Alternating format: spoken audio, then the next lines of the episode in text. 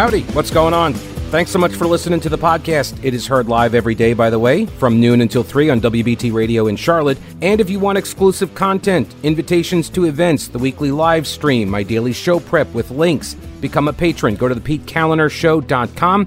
This podcast is also supported by North Carolina businesses, so please consider supporting them. Try not to skip through their short ad. Make sure you hit the subscribe button to get every episode for free right to your smartphone or tablet. And thanks so much for your support. Uh, we're going over uh, some of the some of the legal rationale for this Colorado State Supreme Court ruling. Uh, it's not even a rationale. It, it's it's excuse. It's narrative crafting. It's it's it's the equivalent of art by explanation. You know, I talk about that probably too much, but um, things that are not art get called art and they have a little placard in front of the art so it explains to the uh, to the viewer what exactly they're looking at because it is not obviously art. And i would submit that if it's not obviously art it's not art. That's and i know i'm kind of going down like this uh, philosophical rabbit hole here but uh, that's why i call it art by explanation. And that's what so much of these creative novel legal rulings are they manipulate the language. They twist understandings uh, that were, you know, until like a minute ago, uh, mutual understandings, agreed upon definitions, and they just make up stuff. And they find all these, you know, quote, novel ways to get at the result that they want. And that's what it looks like occurred in Colorado, where they said Donald Trump being guilty of insurrection, even though he has never been charged nor been convicted of it. Um, the court somehow decided he was and said you don't get to be on the ballot due to the uh, 14th Amendment to the U.S. Constitution, which the Trump team was unsuccessful in persuading uh, these uh, judges uh, uh, not to not to follow through with this, and they went along with the state, and it was a four-three split decision uh, from the plaintiffs, I should say, not the state, but the plaintiffs. And now it's going to go on to the rocket docket all the way to the U.S. Supreme Court, and they're going to have to weigh in on it. And then when they do, and they they dissect this thing for the bad ruling that it is, then the left and the media, but I repeat myself, they are going to attack the U.S. Supreme Court. And it's already starting. I gave an example of it last hour. Jonathan Turley, though, has been a sane liberal voice uh, in the Trump era. Um, I may not always agree with him, but uh, he he does not seem to be suffering from Trump derangement syndrome. And uh, he, yes, he has been criti- uh, critical of the former president, but on the legal issues, he recognizes overreach from the left. And there's been a lot of it. And it's got him sideways with a lot of people on the left now. He says, um, what is most striking about the Colorado Supreme Court ruling is how the majority, these four Democrats, removed all of the fail safes to extend the meaning of Section 3 of the 14th Amendment to block Donald Trump. Like, there was a number of, there were a number of barriers facing advocates who have tried to stretch this provision to cover the January 6th riot, which he says was not an insurrection. It was a protest that turned into a riot. The four justices had to adopt the most sweeping interpretation possible on every one of those questions in order to support their decision. The only narrow part of the opinion came with the interpretation of the First Amendment, where the four justices dismissed the free speech implications of disqualifying presidential candidates based on political position and rhetoric. The result now is an opinion that lacks any limiting principles. It places the nation on a slippery slope where red and blue states could now engage in tit for tat disqualifications. According to the Colorado Supreme Court, those decisions do not need to be based on the specific comments made by figures like Trump. Instead, it ruled that courts can now include any statements made before or after a speech in order to establish a quote true threat. They they just they just took comments that he has made years prior, years afterwards, and they put it all together to say that he uh, represented a true threat on January 6th, even though nothing he said on January 6th would convict him of insurrection. Let me jump over here and uh, talk with Ed. Hello, Ed. Welcome to the program. How are you? Hi. Uh, this is very timely and needed, and the truth hasn't been told by the news. They're keeping it from people. But President Trump said he didn't want any uh, problems. And he told Nancy Pelosi mm-hmm. she could have 10,000 troops available to her to make sure there was any problem, like even a riot. And she didn't take one of them on purpose because this was all a setup to try to blame something on Trump. And we, the public, the American citizens, are tired of the Democrats. It's not all Democrats. It's the New World Order people trying to destroy this country. So what do, what do you think that judges are going to say about her rejecting all those troops that the President Trump offered to protect the Capitol? Well, she's not running for reelection, but why couldn't uh, some plaintiffs accuse her of insurrection for refusing to secure the building when when there were yeah, yeah when there were requests to do so? Yeah, she's the one that should be put on trial, not Trump.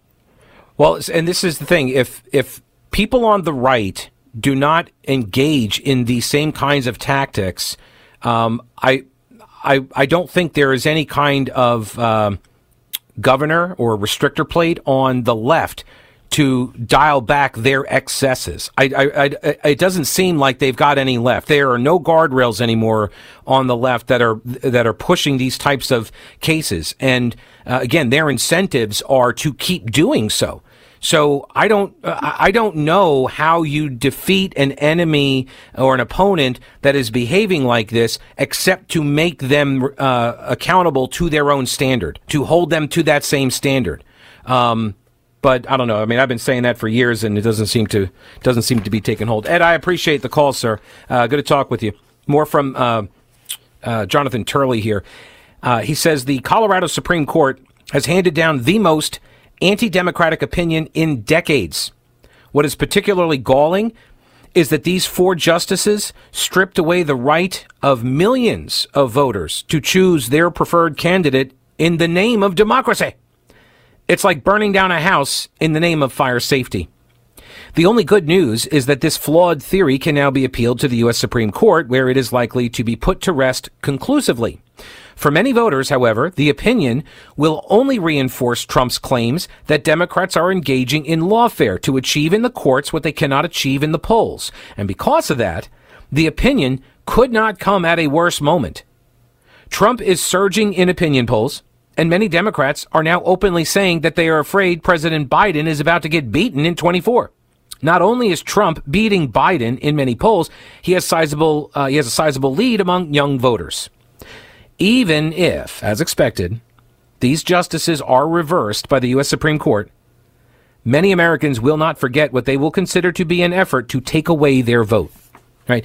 The the damage done by these four judges in Colorado to the society at, at the societal level. This is what I say. It, it has always been remarkable to me how how so many critics of Donald Trump engage in the exact kind of uh, tactics and rhetoric and behavior that they say he does. They are guilty of that which they accuse you. They say Donald Trump is destabilizing. He is this unique threat. He's he's going to destroy the democracy, right? And then you go to do you do this? You do this where there's no limiting principles now. Where now anybody because honestly, if all it takes is a couple of plaintiffs to make an argument and convince a judge. That's it. We should start just running lawsuits against every elected Democrat that doesn't do something that we want them to do. And then we say, well, that's basically insurrection. That's rebellion, right? And the border crisis, uh, Sean Davis uh, from the Federalist pointed this out, and that's a compelling argument. How do you leave the border open as it is how do you implement the policies that the Biden administration has been implementing to allow 10,000 a day? You realize, like, over the course of two years, the U.S. population has grown by by the size of North Carolina. We we have added North Carolina. We add half of North Carolina's population about every year. It's uh, like how how is that swearing an oath or upholding your sworn oath? Right to defend America and the US Constitution. How is that like any oath breaking now? Insurrection, right? Why not? Rebellion. All I need is one judge now. Because you guys have got your precedent, right? And then I can fundraise off it too while it's working its way through court. I also have uh, I also have Dan Bishop's comments. All right. Do the current world events have you wondering whether we are teetering on the edge of catastrophe? Are you concerned it's going to reach our shores? Okay. So what are you doing about your concerns? Let me help. Carolina Readiness Supply at carolinareadiness.com. Whether you're looking to expand your emergency preparedness supplies or you have no idea where to even begin, Carolina Readiness Supply can help you. Food, water purifiers, tools, first aid kits, instructional materials, camping and hiking supplies even, because being prepared is just smart. Carolina Readiness Supply has 2,000 square feet of supplies and educational materials that you'll need for any kind of emergency. In Waynesville and always at carolinareadiness.com, veteran owned Carolina Readiness Supply. Will you be ready when the lights go out? Let me go over. This was a, a tweet storm, as they used to be called. Now they're called X threads or something, or X, threaded X posts, or I don't even know. Just terrible, terrible decision by Elon. Anyway, uh, Dan Bishop, Congressman Dan Bishop, a lawyer, um, he says he read all 213 pages of opinions in the Colorado Supreme Court ruling excluding President Trump from the ballot. He says the Supreme Court will, the U.S. Supreme Court will reverse but this parody of judicial decision making is a frightening sign how far gone our judiciary is. Court is all Democrat appointees, and they split four to three on this decision. Some credit is due to the dissenting Justice Samour for calling out the procedural Frankenstein of the lower court process. A summary proceeding for simple challenges to residency, age, qualifications, etc., which statutes mandate to be resolved within a week of filing.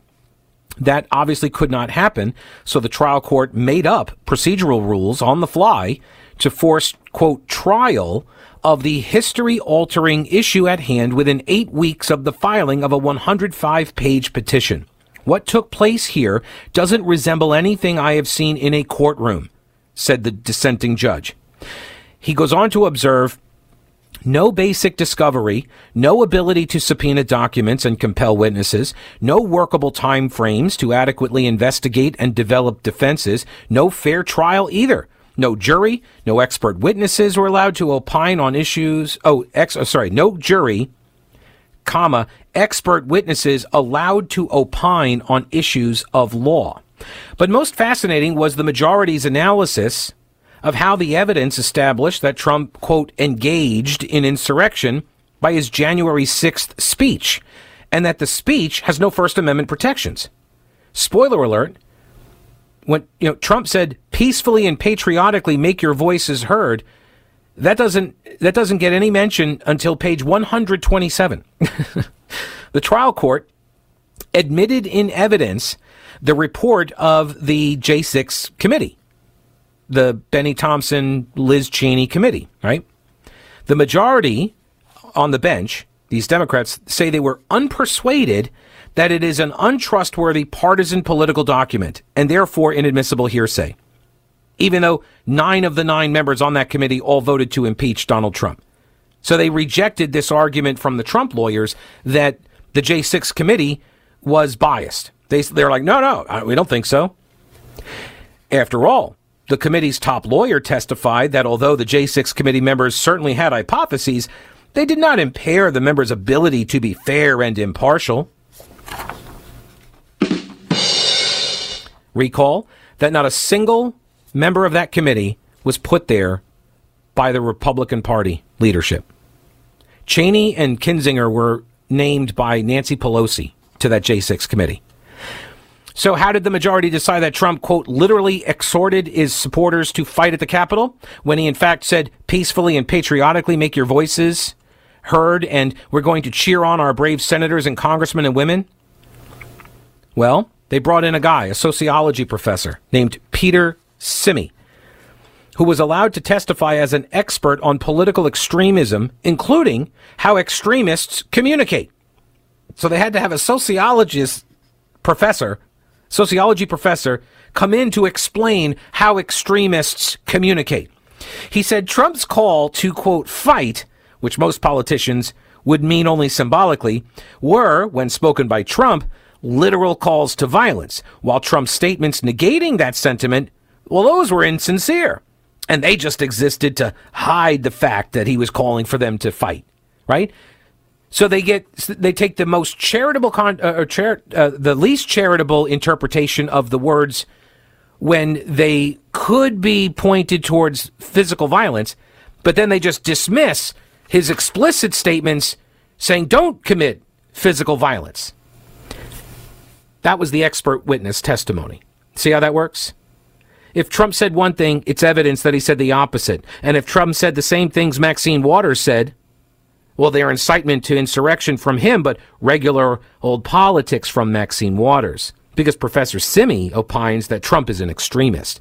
I've, I've talked about this for years, which is you you start with the uh, with the premise that your opponent is evil, and then everything else gets extrapolated from that. Right? This is a, another example of it. This guy, this sociology guy, this professor, he already believes Trump's an extremist. And so whenever Trump says anything, it all goes filtered through that lens. The majority also builds a dubious house of cards in reasoning that the mob at the Capitol was an insurrection, which I predict the Supreme Court will demolish. Example, the mob action was so formidable that the law enforcement officers on site could not control it. But no crowd control preparations were made by decision of Nancy Pelosi, and that was never investigated. Dan Bishop says this is frightening stuff and could unleash very bad consequences if it stands, but it would appear that the Supreme Court will get a crack at this very quickly, and that has the potential to put a lot of craziness to bed. Hang on tight. The efforts to rig elections just keep coming. Uh, here's an email from John who says, uh, It's the judges, stupid. During the Bill Clinton campaign, there was a famous phrase where his campaign manager reminded him, It's the economy, stupid, right? i.e., talk about the economy, suggesting Clinton was being stupid because he was getting off topic rather than talking about the economy. Uh, fast forward to about, I don't know, I'm guessing 15 years ago, um, when WBT Radio had on air personalities in the afternoons, a young lady whose name I have forgotten preaching that it's not the economy, it's the judges. It's the judges. Her position was the economy has gone up and down throughout history. It has and it will do so, but the judges are lasting. Being 71 years old and having never missed an election, I can't agree with her more. So I think that's Tara Servatius he's talking about. Uh, so our vote needs to represent who we want to be on the bench. Who's going to appoint judges? Because their judicial rulings and opinions last for decades. It's that's true, and that's why um, the Republicans in the state legislature uh, put the ba- uh, put the party affiliations back onto the ballot so voters could see whether the judges are Republicans or Democrats. And of course, the media and the Democrats went ballistic over that, saying, "Oh, you're you're politicizing the bench," as if they're not politicizing the bench by having their party affiliations masked. No, but they they objected because people tend to vote for Republicans for judgeships. That's why they that's why they were mad. They they kept on losing races. And uh, and and so yeah, like it. This is the the judicial nominations at the federal level and uh, judicial uh, uh, elections at our state level. They are supremely important, and uh, that was one of the most compelling arguments for Donald Trump in 2016 was the U.S. Supreme Court nominations and he farmed that out to the Federalist Society. That was the mo- to me that was the most persuasive argument for Donald Trump versus Hillary Clinton, and it will still be the most persuasive argument against Joe Biden and whoever comes out of the GOP field, whether it's Trump or anybody else. Right? Those picks matter a lot. And uh, preventing Democrats from getting control of the House, the Senate, and the presidency will prevent the Democrats from packing the U.S. Supreme Court like FDR tried to do 70 years ago. And that, that term has a specific meaning. It doesn't mean that uh, Republicans get to nominate and um, and then approve judges as they are allowed to do. It means expanding the court's seats so the party in power can then pack more of their appointments onto the body. So they then get to write all of the laws, which is never it's never supposed to be the way the court operates. They're not supposed to be writing law. But that's what the left wants because they can't get it done legislatively. They can't get stuff done through the legislature, so they use the courts. There was another analysis of this uh, Colorado State Supreme Court ruling uh, from Jarvis Best, who is an attorney. And he says um, there are five judicial opinions out of Colorado on this whole Trump ballot case. You had the trial court opinion, uh, the Supreme Court majority opinion, and then you had three Supreme Court dissenting opinions. And he says none of these five agree with each other, except one of the, there was like um, three of the dissenting opinions. There were two of them that, that sort of agree with each other. But all of them are different, which is the problem. Like, how is it that all of these different judges come to completely different legal reasoning, right? He says the most compelling and, in my view, correct decision was the dissent from Justice Samour. Uh, he reached holdings that none of the other four groups did. He examined the issues with the depth and close examination of the case law that is most likely how the Supreme Court does it, or it's similar to how the U.S. Supreme Court does it.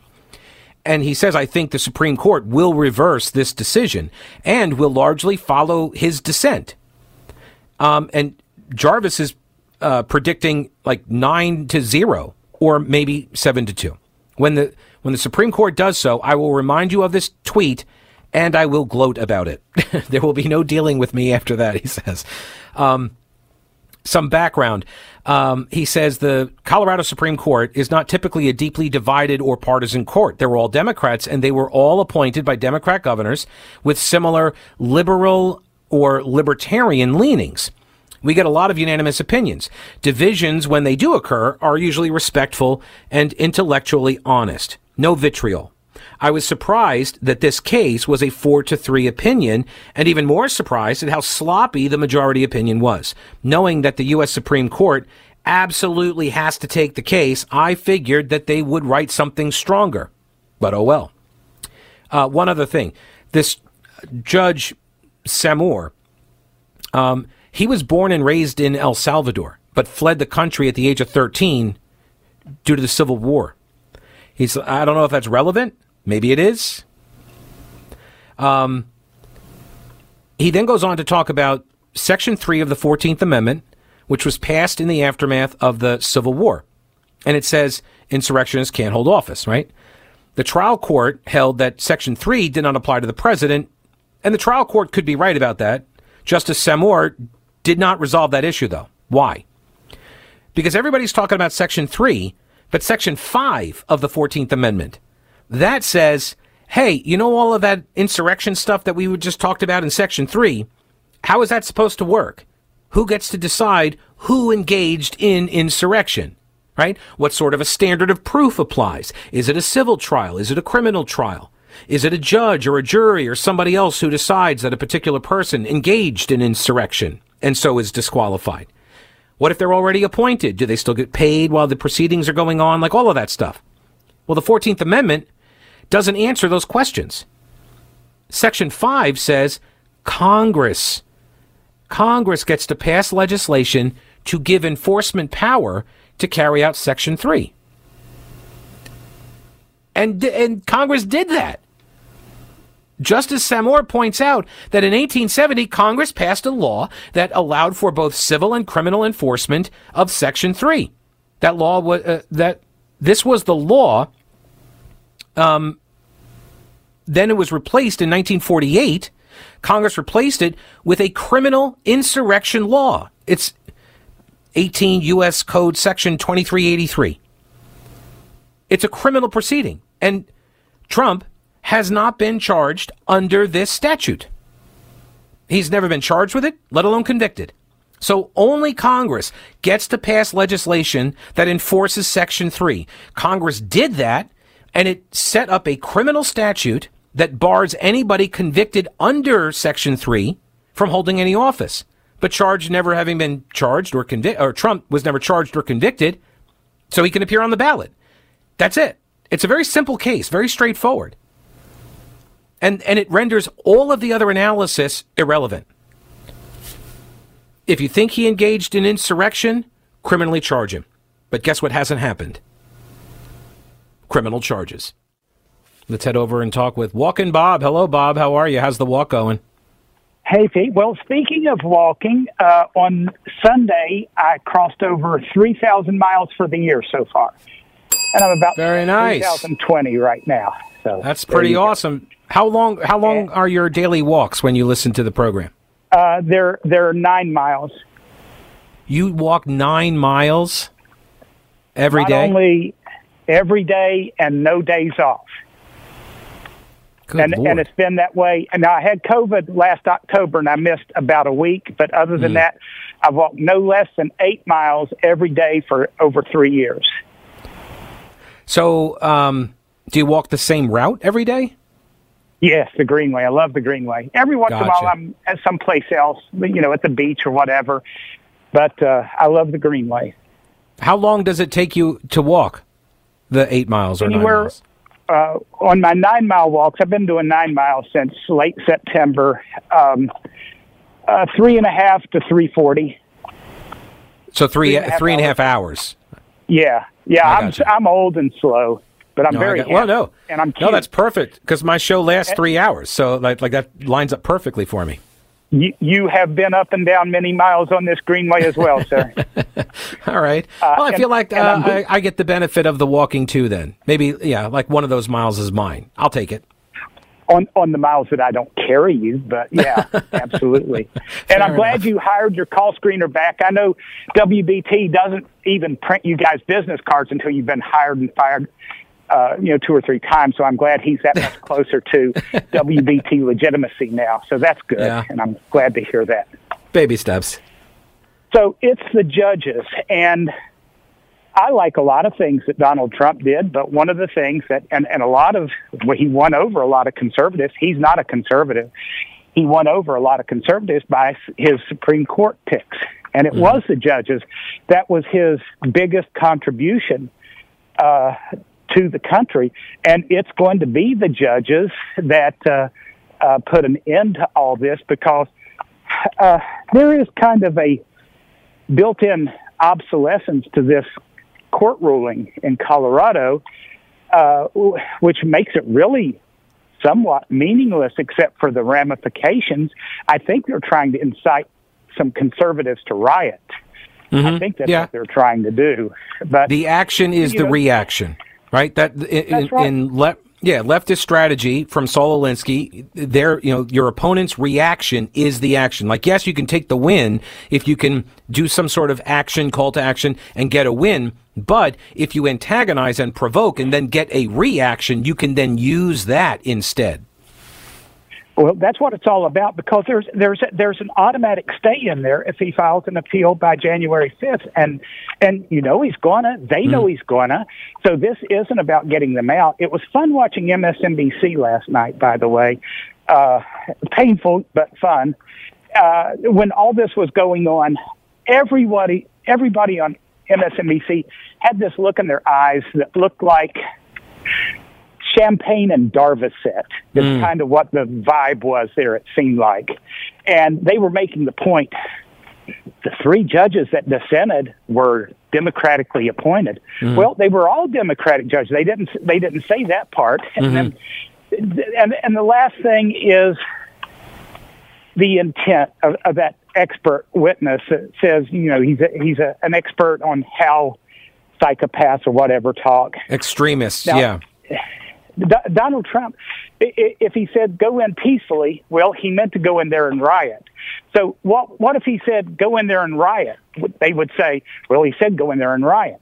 Right. And I don't like whataboutism too much, but you have people saying there's no evidence whatsoever that Joe Biden has done anything wrong in association with his son Hunter. And then when it comes to Donald Trump, well, I know what he said, but we know what he meant. Right. Everything's a dog whistle, and they are uniquely positioned and qualified to uh, uh, to decipher what the whistle is. So when he says something explicitly, you take him at his word, and when he doesn't say something explicitly, then you divine his meaning and say, well, uh, he actually meant the opposite. It's a it's a neat little trick, but uh, it only works one way. Um, and this is why I call it Calvin ball because that's it, it, you, they're just making up the rules as they go. Yeah. Yeah. It's very frustrating. Uh, frustrating for the people that pronounce frustrating without the R. It's frustrating for people who pronounce frustrating with the R. Right, which if you pronounce it without the R, that is also frustrating. So, hey, uh, Bob, good to hear from you, sir. I appreciate the call. Happy trails. All right, man. Happy trails. Um, couple of messages here. This is from John, uh, who says Trump's judicial appointments, especially on the Supreme Court, will be his lasting legacy. Almost everything else was done by executive order and was reversed almost immediately by Biden, which is funny that Biden can reverse an executive order. However, when Trump tried to reverse executive orders, the judges said he couldn't. The other thing that was actually passed by law was the tax cuts, but they expire this year. So unless he wins again, that will be gone as well. Um, Chris says, uh, so Pete, to paraphrase the Washington Post, democracy died in Colorado. There you go. Um, let me see here. This is from Terry, who says, uh, regarding January 6th, and it still remains to be seen whether or not the crowd was heavily seated with agents provocateurs. Uh, no, we, yeah, we do know that. We do know that there were in FBI informants and the like in the crowd. How many? What their roles were? Uh, don't know. Maybe if we had, I don't know, some sort of uh, like an investigation into that, we could have, maybe we could have discovered some more of that. But uh, hopefully, with the uh, the release of more of the footage, maybe some people start putting that together. I don't know. Um, I got this is a very lengthy tweet. We'll see if I can get through it. The left and the Democrat Party, by extension, has become the party of lies, immorality, and situational ethics. Uh, that we have these kinds of people serving as federal judges and state and federal justices show how unfair so many of our courts have become. What is the remedy other than impeachment to remove these literally lawless and corrupt justices and judges? So, all right, just to uh, edit it there, uh, that is one of the solutions. Impeachment of judges. Yes. I think it's going to get a lot worse before it gets better, though.